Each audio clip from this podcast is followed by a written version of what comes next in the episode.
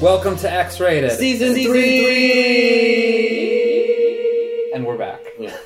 The I'm, stakes have never been higher. Uh, I'm I'm Ryan Whedon, I'm Matt Fisher. and we'll be your hosts on this journey. It took us 21 episodes, but we finally started one out introducing ourselves. I think I'm gonna make that a goal for this season: is to always start with an intro of some sort. High aspirations. I'm gonna allow myself two mess ups, three strikes on fire. So out of 10 episodes, I know. you can't. You give yourself eight chances to get it right. Yeah, Okay. that feels doable. All right. Well, stakes have never been higher. yeah, I mean, my my job's on the line here. yeah, I'll just hire someone to replace you. in no time flat. I got Uh, a stack of cover letters and resumes just piling up at the front door. yeah. You have Jennifer Coolidge in here to replace you. I saw you also have that um, talking dog that says "Arroro." At first, I was like, Wishbone? oh God, Wishbone's in there. I can't compete with that. Oh, yeah, we, we got the whole talking dog pantheon. You know, McGruff, Jeez, that dog from Adventure Time. Jake. Yes! All just clamoring to Hmm. younger generation nipping at your heels. God, can you imagine if Joe DiMaggio was on the show? Jumpin' Joe DiMaggio? Isn't that his name? The guy who voices, uh, like Bender and Jake. I mean, Joe DiMaggio's a baseball player. Yeah, I'm not talking about the ghost of Joe DiMaggio. That would be a real strange episode. It's like Patrick Stewart being in Roadhouse. Yeah. I guess we could have him on if we did like Field of Dreams or something. That would make sense, right? Joe DiMaggio. Oh, Dead baseball players. yeah. We'll never do Field of Dreams, though. Yeah. What what is that movie about? I don't know if I've ever actually seen it. Other than like Kevin Costner carves out a cornfield to make a baseball diamond. Yeah, if, if you make it, they will come. The, the ghost. I don't know who. Yeah, I- one I think is like the ghost of his dad that he had a tumultuous relationship with. Okay. And so, like, making this This is a real flimsy sports plot. something will be like a way to like connect through the generation. I don't know. I think I saw something on the internet recently where a dad was like, "Son, I'm going to show you a movie that's really important. I'm going to show you Field of Dreams." And uh, he he puts it in, and like the boy leans up really close to the TV, and you can tell that he's like has his sexual awakening, seeing Kevin Costner. Ugh, really? Look, I mean, those tight his taste is is questionable, questionable. but um, it's just cute.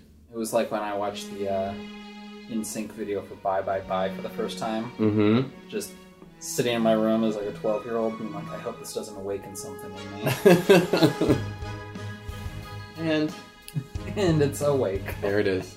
That explains why you ramen. Asked me to wear that ramen wig that one time. Mystery solved. Oh, Just call me Jessica Fletcher. Yeah, good job there, Veronica Mars. Your regular McGruff the crime dog. Yeah, maybe I. Maybe, I Maybe do you have- got the chops. for Yeah, this. maybe I could go toe to toe with McGruff. After all, Toe to toe with McGruff is the uh, name of my autobiography. I would read it. yeah. Are you ghostwriting it? Or you have someone in- in mind to ghostwrite it? Uh, you had uh, the ghost of Joe DiMaggio. Oh! A literal ghostwriter. Wasn't that a show on PBS as well? yeah, it was like a purple dot. For 30 minutes, just. well, it like spelled stuff That's and like right. gave clues to like solving mysteries in like a school or something. That's right. But it essentially looked like the flash from like when your picture's taken. Should we start a podcast of, where we review every episode of Ghost Rider? Shh, these ideas aren't free. all, all 30 episodes. Yes. yeah, And then when we're done, we'll review Ghost Rider, the two movies, see if there's any parallels or connections. I'll bet we could. uh We can sell this to someone. There's got to be an audience for that, right? Followed by Roman Polanski's Ghost Writer. Yeah, indeed. Um, and then we could watch Ghost, Ghost Dad, and um, Go Easy Go Rider. Ghost Guys. Let's put those on the idea board. After this long break that we've just had, Yeah, it was good. Very refreshing. probably had a lot of chance to watch something in that time. Uh, yeah. Uh, d- did you ever see the movie Green Room? Mm, tell me a little bit more. Uh, with uh, Patrick Swayze. No. I mean Stewart. No, but I heard about it. It was Anton Yelchin's last movie. That's right. Yeah. They're like a fledgling rock band on a burnout tour. That's Like, right. you know, things are going awry. And they end up taking a gig at this skinhead venue. Right. Uh, and while they're there, they see something, you know, unsavory go down. Uh-huh. Uh, and the owner of the venue, played by Patrick Stewart, does not want any witnesses. I see. So they're sort of held up in the green room, you know, the, the titular green room, right. while, you know, stuff transpires. I've heard um, it's a horror movie, and I've heard it's a suspense. It, it's, Movie. it's definitely closer to suspense. Yeah. Okay. I mean, some of the violence gets pretty grisly, uh, but it's not like jump out and. Right. There's no gore or like. uh, There's gore. or there's no um, fantasy element or anything. like No, that? there's nothing like that. Okay. It's just, yeah, a bunch of white nationalist skinheads and then like a hardcore band that, that plays a, you know, uh, gig there. Yeah. Uh, what I liked about it though is that the violence was used, I don't want to say sparingly because there was a lot of violence, but it was used very effectively. Like it wasn't just like a constant onslaught. Like Mhm. it was, I mean, I don't, I don't think anything really violent happens until you're like at least 30 minutes into the movie Okay. and everything else like outside of that is just sort of build up but Cool. uh yeah it was pretty good I- Nice. i liked it what about you did you see anything I did, and I'm debating whether or not I should tell you because I'm probably going to make you watch it for the podcast. Oh, really? yeah. I'm going to wait. I wanted to hear about that weird uh, looking mermaid movie that you saw. oh the lure yeah, Yeah. i liked it uh it wasn't exactly the most plot heavy movie you've ever seen but Oh, yeah. uh yeah they, I- they're i mean they're mermaids but they're sort of more sirens i guess uh and yeah they can take the form of a human until they get wet and then they kind of turn fishy again Okay. But it's not like they're trying to disguise themselves. Like everyone kind of knows. Like that's part of the lure. That's like part of their appeal Mm. is that they like turn into fish. Mhm. Women. Uh, but it also the soundtrack to it is like you couldn't have Taylor made a soundtrack more up my alley. like you know, uh, lo-fi electro dance with flinty female vocalists. Like that's just my jam. You're on it. Yeah. So the soundtrack itself, yeah, was like very like, you know, lo-fi, new wave, early '80s type stuff. Cool. Uh, yeah, And it's Polish? yeah, Polish new wave musical.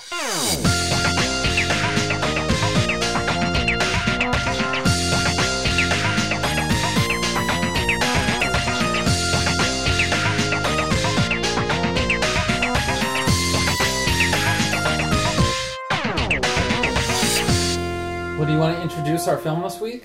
I do. All right. I do. I'm uh, I'm pretty excited about this movie. Um, it's Big Fan from 2009. Would you say you are a big fan? You could. Yeah, I'm a big, I'm a big fan of this movie. Okay. Yeah. Um, it's uh, directed by uh, Roger Siegel. Sure. Did I say that right? Not the NPR broadcaster. Um, he's a screenwriter and used to be the editor in chief of The Onion Oh. before he did this movie. Yeah. Um, and it stars Patton Oswald uh, bravely deciding to play an appliance that blows air around. Made a deal with the wizard. who- wait, wait, wait! No, that's not the movie. I'm thinking Yeah. of something else. Uh, no, he, he's um he's a parking lot attendant Yeah. at, on Staten Island, and he loves the New York Giants. Yes. There, it's like his life. Yes. It's the it's the one It- thing that keeps him going. I was gonna say like it's quite literally his life. He's got nothing. Like he doesn't like his job. yeah, He uses his job because it gives him downtime to think of things to say on the radio about yeah. the Giants. Colin, he listens to radio shows about the Giants, Mm-hmm. and then Regular Colin. thinks of things to call in and write and say to them. Yeah, yeah. His life pretty much revolves around the New York Giants. Yeah. I want to start this movie where the movie starts. I think the opening shot is great. It's like it's of him in his little booth, uh, and it's but like I don't know, four fifths of the screen is just the um, the roof of the of the parking garage, Okay. and so it's just like he's got this huge weight above him. It, it's almost like it's it's really uneven and it's like uncomfortable too because it feels like there's so much space above him and he's just this small character. They do a good job because you know Patton Oswald is Rubenesque, and sometimes like when you watch his like stand up specials, you don't get how tiny a person he actually is. Yeah. Uh, whether that's you know by design or accident, I don't know, but and yeah, the movie did a good job of actually making him look kind of small. Yeah, that in comparison to other adults, he's just very short in stature, Yeah. tiny. So and and his character is little. yeah, Like he's just a he's got a small small life, but he's not unhappy with it. yeah, Like everyone keeps trying to get him to get a job or get married yeah. or move out of his mom's apartment.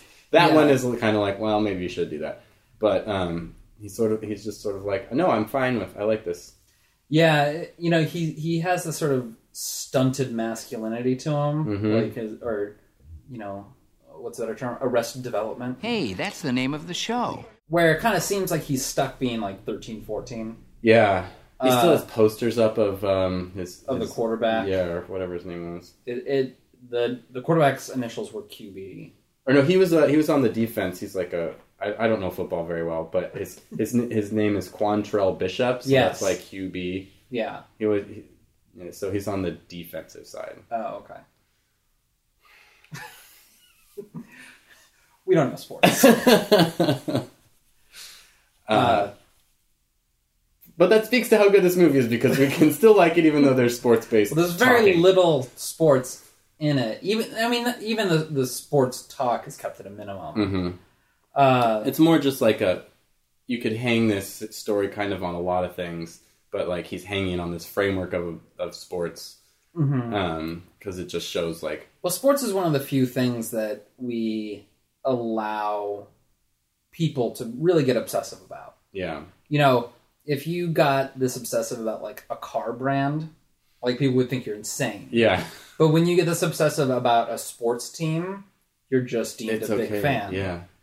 I think it, it kind of speaks to like there's a collectiveness to it, where and like they do it in here, and I've noticed people do it when they talk about sports, their sports team. They say, you know, we are doing this. We're, Mm-hmm. Oh, we're yeah. gonna kill you next week. You know, like, like, no. it's like you're not. Actually, They're gonna yeah. do it. You're just gonna sit there. Yeah, or like our, the you know Seahawks have the twelfth man, which is Yeah. the fan. Yeah. like, whatever. I mean, as long as you're not hurting anybody, who cares? Yeah. Yes. but um, but yeah, you're. ki- I feel like it's kind of like you're either on board with this movie or not before the before the ti- first title sequence. You know what I mean? Because it's Okay. like.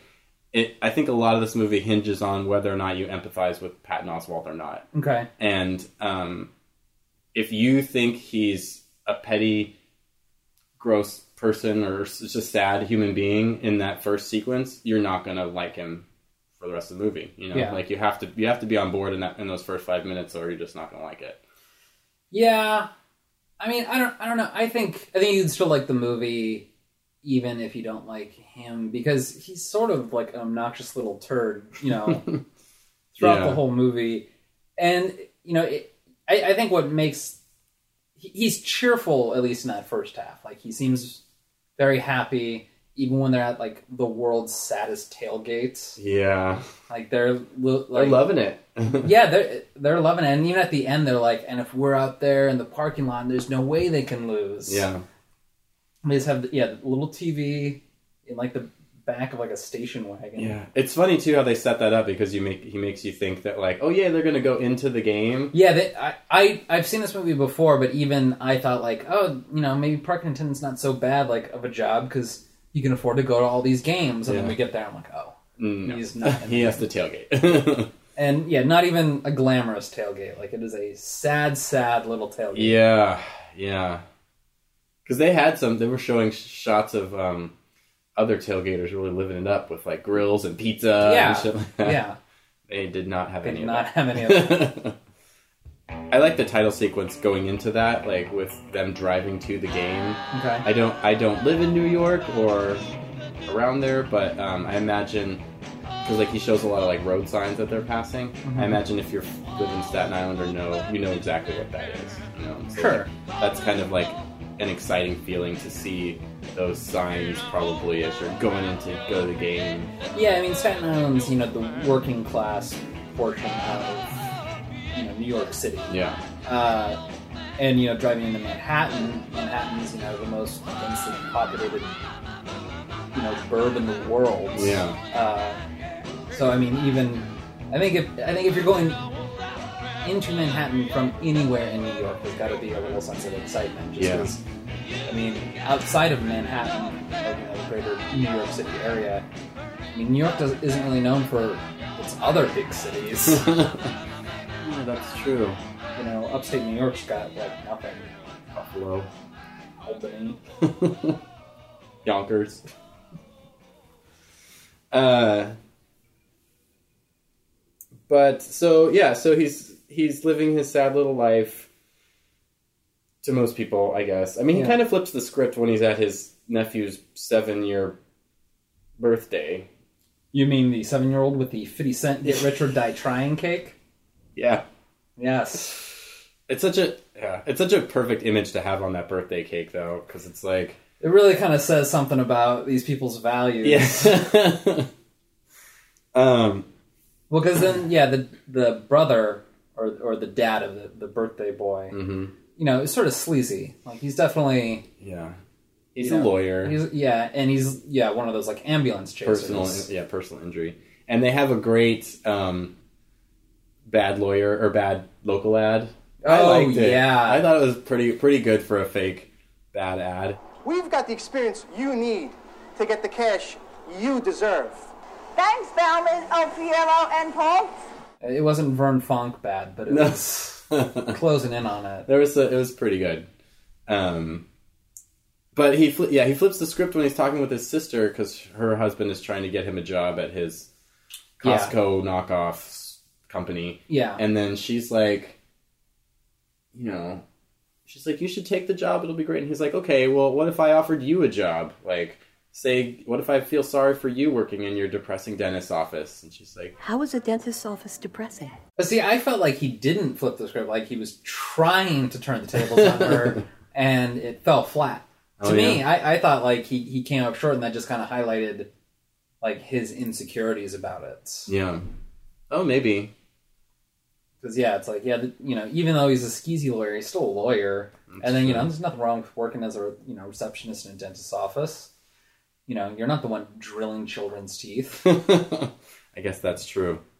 Um, but I guess, yeah, I guess I just feel like he's he's naturally defensive Yeah. of it, um, with maybe some good reason. I mean, I'll be the first to say like you know you shouldn't want just like what people tell you you should want. Mm-hmm. But I felt like he should have wanted a little bit more out of life. Like still living with his mother. Who does his laundry?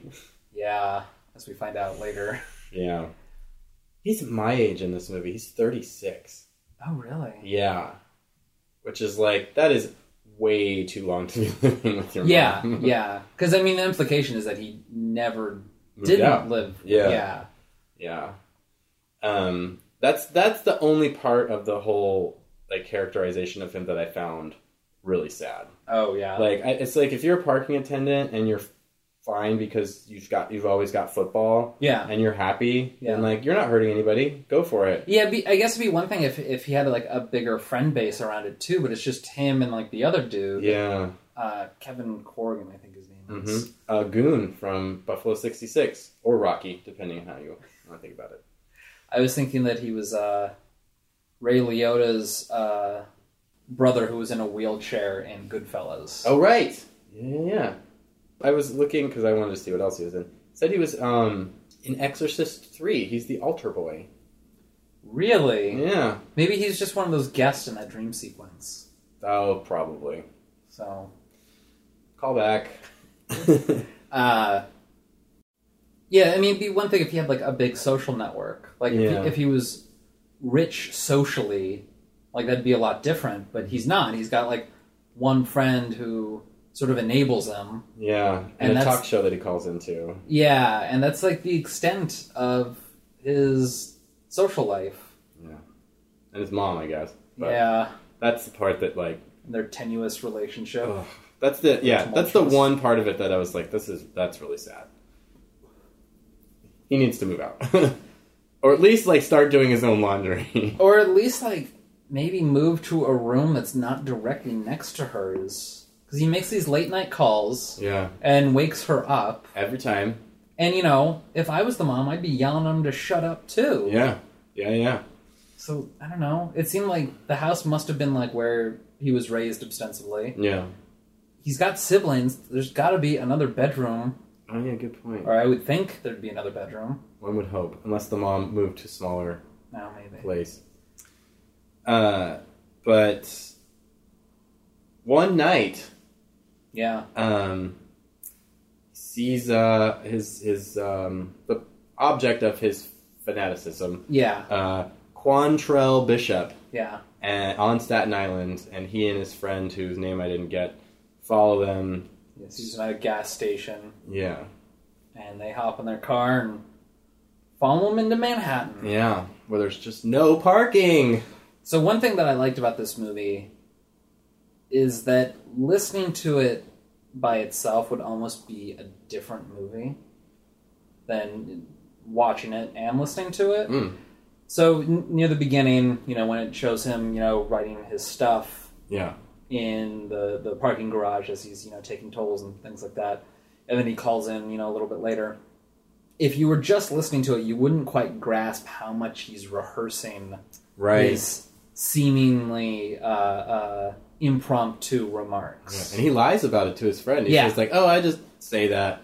And the, the only cues that he's lying are the visual cues. Right. Like it's never explicitly like stated that he writes them out ahead of time. It's just you see him write them, write them out Yeah, ahead of good time. point. Like you kind of hear him mumbling a little bit, like a phrase here and there, but uh, it's sort of important to see that he's writing down the full script and reading off of it while making the calls, Right. And then saying that he just called in and made it up.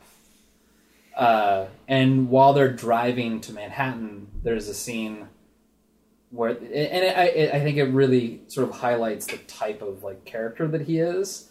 As they're going in, he looks at uh, the clock in his car on the dashboard, and he goes, "Man, it's a little late to be like starting things." And it's ten forty-five. yeah, like Friday night, ten forty-five, Manhattan. Like that's not that's early. Yeah.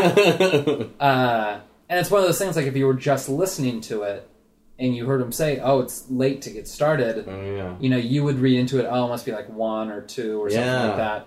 But it says something about Patton Oswald's character that ten forty-five on a Friday night is late Yeah. to to go out and hit the clubs. And something about the the director giving us a visual cue instead of it's like show us, don't tell us. This is a Mm-hmm. visual medium. So, but I, I yeah, th- those two like they're contrasting things. Like if you're just listening to it, you would think certain things, but when you listen and watch it, you get contrary ideas about this character. yeah. And that's funny because he's always calling at like one in the morning. So like he, he stays up late, Yeah, but just doesn't leave the house. I guess. yeah, he just stays in. I mean, I think he probably just stays in and waits for like the radio show to start. Right. you get the impression too that he that he always calls at the same time. Yeah. Um, he's yeah. So he's go. They go into Manhattan. Finally, find a parking space, and he says a, a good line, or they go. They pay for parking, and it's a funny line where he says, Worse than the hospital. "Just where he works." I thought that was funny. Uh, and, and him struggling to find parking. That's also sort of telling that like this is really him out of his elements. Yeah. Like yeah, Manhattan, 11 p.m. Friday night. No way. No parking. No way. Like I've been to Manhattan once in my life, and I can already tell you that there's no way you're gonna find parking. Yeah. Yeah. They were lucky to find a garage. That Yeah. Had a space. Um. But eventually they go in and it's a strip, a strip club. I'm assuming. Titties around. Yeah, and like just grinding thongs. VIP lounges. you know. So that's where that's where uh, Quantrell is hanging out, and I liked the scene how they were lit. Did you notice this? How he's the um, Patton Oswald and his friend are are lit in blue and red, like the Giants colors. Oh no! I have Um, a connection. Yeah, the whole time the whole time they're staring at him. They're he, he and his like entourage Quantrell are all lit really bright. Yeah. Um, but then when it cuts to um, Patton and his friend, they're really moody, blue, blue in the back, red in the front, a la American Anthem. Uh, and they, uh, Second callback. of the night. it's just I, I was I, I was caught myself thinking about it a lot, and it continues until later when he gets beat up by the guy okay. um, where Quantrell is still filmed like completely lit, Okay. but Patton is still on that blue and red somehow. I don't know how they did that, and I, I'm interpreting that as like Paul from Staten Island, you know, Patton Oswald is the actual like spirit of being a fan and like actually represents football and like things more so than than Quantrell, who's actually playing the game, does. Okay. I don't know. So searching for an answer there, Uh, because he's still he's pretty innocent. I mean, it's innocent what what he's doing, and he gets beat up for it. You know, he's just kind. Of, I guess he was following them, but it's like just so he can say hi. well, there's a scene where Quantrell goes to the bathroom. Patton follows him, and Quantrell walks out of the stall, and he he rubs his nose. So I think the implication is that he was like doing Definitely, coke yeah. in there. I think that's why they went on that stop off before too. They went and got the oh, drugs. yeah, on it, probably. Yeah, maybe I, maybe the lighting is just you know the bright white lighting is sort of uh, a reflection of how they they idolize him. Sure, sure, sure, sure. that that you know this sort of bright white angelic lighting to the guy that is actually like I don't you know maybe they caught him in a bad night but you know it seems like kind of a douchebag Yeah, yeah. so I mean, fame will do that, right? maybe We're not famous maybe yet. one day we'll know Well, I can't wait to beat up our biggest fan. so anyway, he gets beat up. He's in a, he's in the hospital. He's unconscious for three days. and it, it it sort of provides like a nice little existential crisis Yeah, he's beaten up by his idol and his his, his fanaticism for the team and for the player outweighs his desire for justice or restitution yeah, uh, even though everyone else around him sees sees that clearly a wrong has happened yeah, and he tries to just go on as if it didn't happen even though you know his actions are directly resulting in the team that he loves so dearly being hurt yeah. And it's funny because it goes through a whole thing with a detective and um, him being really depressed. And finally, at some point, when like the charges get dropped because he won't cooperate with the police, they like there's that scene of him reading the paper that says like, "Oh, Quantrell's back to starting." yeah Um, and he's like, you see him smile and he's happy and he's like, oh, good, everything's back on track. But then immediately right after, he has like brain problems. Like, you know, it's like, it reminds you that like n- this guy beat you up and you were Yeah. unconscious for three days. You know? Yeah. Like, it's funny that he's willing to overlook all of that brain damage for crying out loud because he wants, he just wants to go back to, wants it all to go back and have the team be winning again. And, yeah you know, yeah it's more important for him for the team to win than for restitution to be paid Have you ever met somebody that that you kind of like idolized or looked up to, and then they and then they turned out to be an asshole. I met Rufus Wainwright once, Uh huh. and he was a big diva. One of the reps from whatever record label that he was on at the time Mm-hmm. we were like hosting a meet and greet after a show at the Triple Door. Okay. But he pretended to lose his voice so that he wouldn't have to talk to any of the people that he was meeting. Uh huh. And I just thought that was really. I don't know. You know, Elton John would never do that. Elton John would be fucking there for the fans. yeah. and, you know, when you're a celebrity, like, the fans are what make you. And especially, like, at a meet and greet, like, no, you gotta, like, tough it up for this event. Yeah. So I was, I was definitely kind of let down. I was like, "Eh, Yeah. that's just, that's such a prissy thing to do. That's such a moody, I'm a big star thing to do. And yeah, I definitely didn't care for that. Yeah.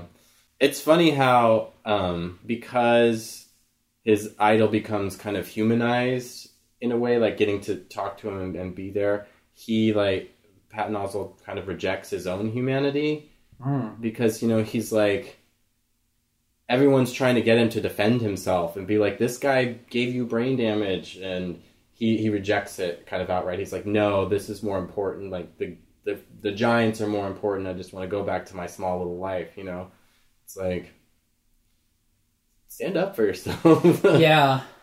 I don't know. I think it, it must be an extra insult to injury when he wakes up from the from the beatdown to find out that the Giants lost miserably to the Kansas City Chiefs. Like that's Yeah. his first concern, right? Yeah. And he's just like, not only am I in the hospital and fucked up, but like my actions caused the Giants to lose because Quantrell couldn't play. Blah blah blah. Um, so like in his world, that's just awful. It's Yeah. like the worst of the worst things that could have happened. Yeah. Um, but so yeah, there's a big depression montage. He's really depressed. And You wanna know what depressed me? Yes. When he orders a Coke yeah. and puts a spoonful of sugar on the ice and then pours the Coke on top of it. like I wanted to just vomit on the screen.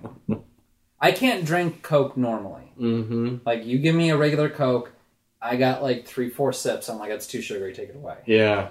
Uh, so the idea that he needs it more sugary, and I, I think that kind of speaks to like the stunted masculinity Sure. of his character too. Like he is just, you know, almost prepubescent about his wants in life. yeah.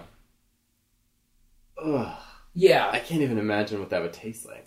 I mean, in his bedroom, he's got a poster that's very sort of pinup type poster. Yeah, and they kind of accentuate that too. There's like definitely a one or two shots that's like lingering on his Yeah. butt and stuff. Yeah. So, Uh, and I, I remember, you know, right after, like, I don't know if this is true for girls, but like with most boys that I know, you hit puberty and you kind of threw yourself into like a hobby or nerddom or something mhm.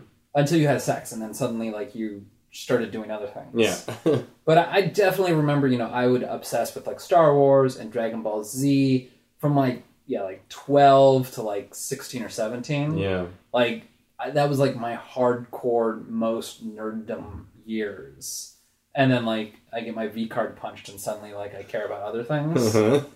Um, Mhm. I definitely get the impression that he is still a, a virgin. yeah, This character, he seems sort of resigned to it. yeah, like not upset about it. Again, like No. he, he's o- he's okay with his life. Uh, but that that level of nerddom like reminds me of just like that, like right middle of puberty. Never for- grew for up. boys. Yeah. And even like the way that his like his mom scolds him is sort of like, you know, a conservative mother catching like her son like use tissues for the first time. Yeah, It definitely like reeks of that like, you know, how could you like she's clutching her pearls at Mm-hmm. the thought of it and stuff like that. Well, I get it. Like, I mean, whenever I go and visit my parents for more than a certain amount of time, I kind of turn into my teenage self Oh, again. yeah, yeah, And so, um, Definitely. if you never left, yeah, you're just gonna and they'll stay in that role too. So last time that I stayed with my mother for like an extended period of time, it was a couple years ago, Mhm. uh, and it was during a big snowstorm. Mm. And she lived really close to where I worked, so I was just staying with her for a couple days, uh, so I could walk to work really easily. Sure. And yeah, Uh, and when I say a couple days, I mean like two days, one night. Uh, and it was because that exact same thing happened. It's like first night, like I went over and like she made me dinner and it was all nice and pleasant. We watched a movie, and then like by the end of that, like or near like the end of that first night, like I could feel myself becoming more like a kid. Like Yeah. I was just like sitting like in a chair and being like, "Mom, mom, can you give me a beer?" yeah. So just imagine doing that all the way till you're 36. I mean, I'm quiet. I I don't understand. Like when I was 18, I was out of there. Oh, Like, yeah, I me just too. Could not wait. I was ready to move out. But I guess some people are different. Yeah. But their their relationship is just so contentious. Like Oh yeah. I feel like they both. Well, she wants it, but he just doesn't seem to. Yeah, it, it, it probably is like a convenient plot device because when he finally does, kind of, sn- it seems like he's snapped.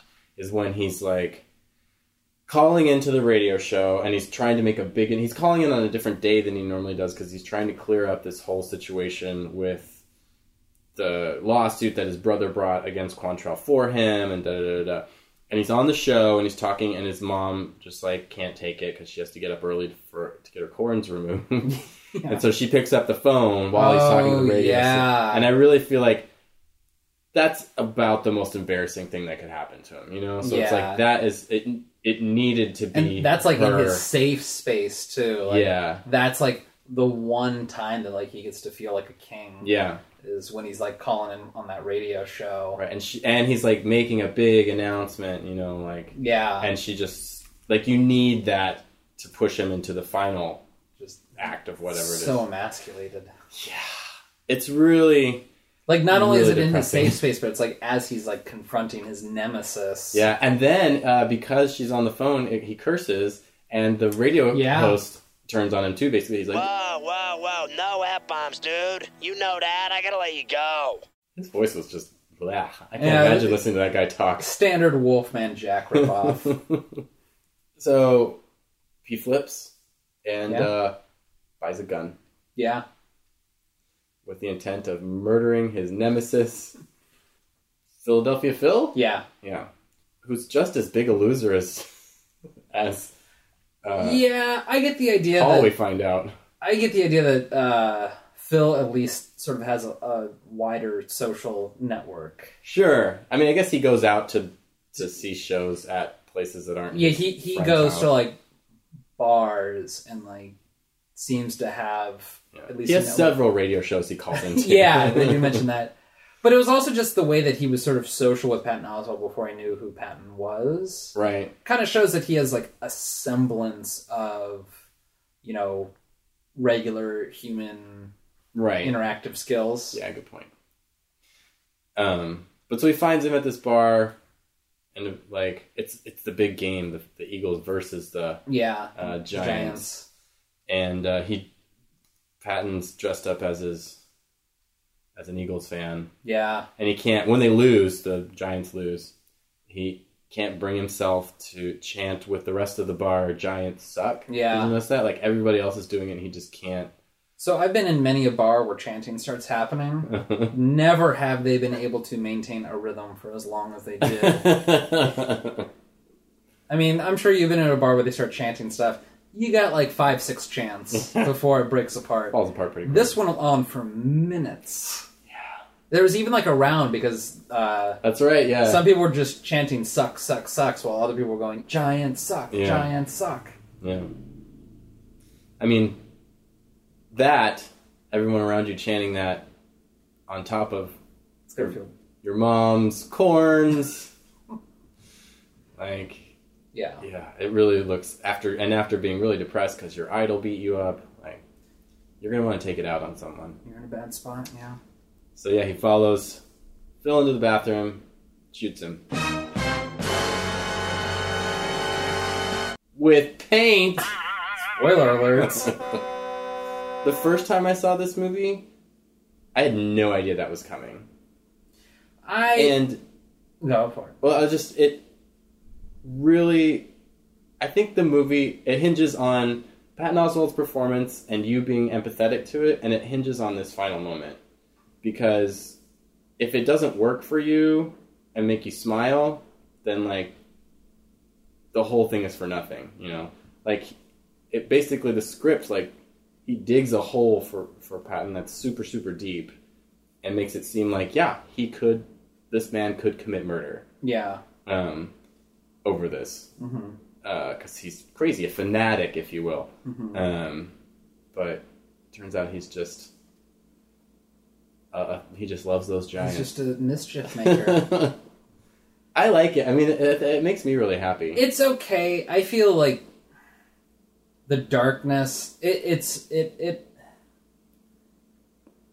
It's the one time in the movie where I feel like it's over directed. I, mean, I don't want to say over directed, but nothing else really feels directed in the movie. Like everything else feels very natural. You know, very just like caught unawares. And this is the one time where I feel like the director really steps his hand in and is like, "This is a work. Like this is you know, Sure. my opus." And then to like have it sort of step back, like the director is pushing everything in this one direction and step back. I feel like it's a little bit just of a trick on from the director, like Like manipulative. yeah, that doesn't really fit in with the rest of the movie as much. Maybe that's just the way that, that like I interpreted it this time because I don't know if I felt that way the first time I saw this.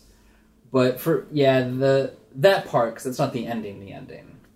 Uh, if if that's where the movie ended was like him running out of the bar and like getting caught.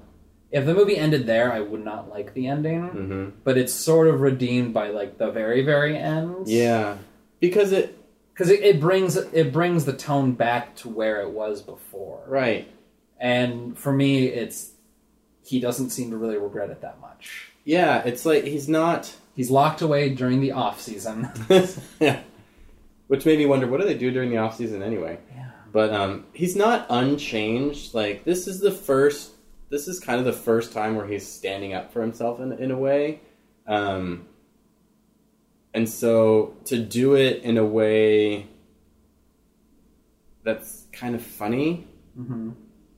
I, I don't know. I liked it. This is. A, I feel like this is a really dark, kind of heavy movie. There are some Yeah. Mm-hmm. laughable moments, but then to have it all end with that kind of with a joke uh, it makes it hard to categorize, I guess. so the the dvd box for this has some really misleading uh, aspects to it a like it shows it like the cover is like patton oswald like smiling like at a game which he's never really like at a game ever. uh, but it makes it look like it's a comedy. Which I mean, there are comedic elements to this, but it is a dark comedy, yeah, and the DVD cover makes it look kind of like bright and funny and blah blah blah. And then, big fan. well, yeah, on the back, it's like the IndieWire review says like a genuine crowd pleaser. I, I'm like, what did they watch? Not this movie. Man, because I feel, I, and I'm not sure. I didn't watch the trailer today, but I, I feel like when, I remember when this movie came out. Can't remember if I was reading about it or watching the trailer for it. Marketing it as like a dark, suspenseful, like Yeah, sports thriller, yeah. you know. So it's mean- like, I- it, it'd be hard because you put Patton Oswalt on it. He's a comedian. You think it's gonna be funny. This came out what a year or two after Ratatouille, yeah, around the same time. around the same time. Yeah. So you, you'd think that you know his fan base at the time was probably looking for something lighthearted and jovial like Patton is. Yeah. And and this goes back, and I've said this before on the podcast. I think, I, I think if you are a comedic actor, like if you can play comedy successfully, that it's easier to turn around and do drama Sure. than it is if you're you know a dramatic actor and you have to turn around and do comedy right. uh, and you, this is like an example. I think Patton Oswald made a fine dramatic actor. Uh, yeah, for sure. you know, he really I like sold his it. performance in this a lot. yeah, I mean, he he evokes empathy, even though he's like a little turd. Yeah. Uh, he sells it. He's very believable. anyway, overall, I guess my, my thing, uh, the reason I wanted to bring this up is because I like I like the twists at the end of this movie, and I like like I've seen a hundred, you know, indie dramas, Yeah, and there so many of them are unremarkable in so many ways, and I feel like this one is is at least a couple step, like at least one step, maybe a couple steps above those.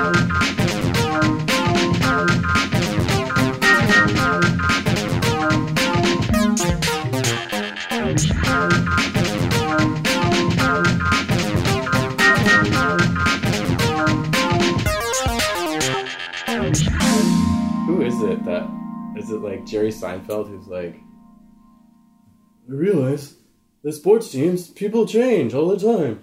So you're basically just rooting for shirts. that is Seinfeld, okay. and your uh, impression is pretty remarkable. Thank you. I've not been working on it at all. uh what what do you what do you want to follow this up with for season 3 episode 2? I don't feel like we've done trash lately. Yes. So this isn't the trashiest of trash, okay. but it it, it definitely hints and suggests a trash. Uh, this is Russ Meyer's sexploitation classic, "Faster Pussycat Kill oh, Kill." man. I've never seen it. It is real good. it, it it it's an early sexploitation film, probably really the first of its kind to make a splash the way that it did. uh-huh. And yeah, you know, he's just a fan of the female form, and we'll, we'll talk about it later. But I have a sneaking suspicion that uh, Russ Meyer was actually like very pro women's rights, Oh, okay. and I think it comes out in this movie a lot. Oh. So yeah, uh, I'm excited. Yeah, I'm excited too. Was there any other uh, things you wanted to address before we plug our junk? Uh, no, not unless I'm forgetting something you're trying to subtly hint. No. Follow us on Twitter. at X Rated Movies, We also have a Facebook page, Rated X Movies, a email address. x.rated.movies at gmail.com. All those are great ways to contact us. And uh, according to the Facebook page, we respond within an hour. So Usually less. yeah, that's pretty good. Um, and also, rate, review, subscribe on whatever service you're using. Tell your friends. Yes. Get them all listening. Yes. And um, thank you for listening, Yes. listener. I wish I kind of wish at this point we had a call in now. Call into our pre recorded show. Yeah. Okay, well, we'll work on it. Okay. uh. Anyway, faster pussycat kill kill. Next, Next week. Or next rated. See you then. Bye. Bye.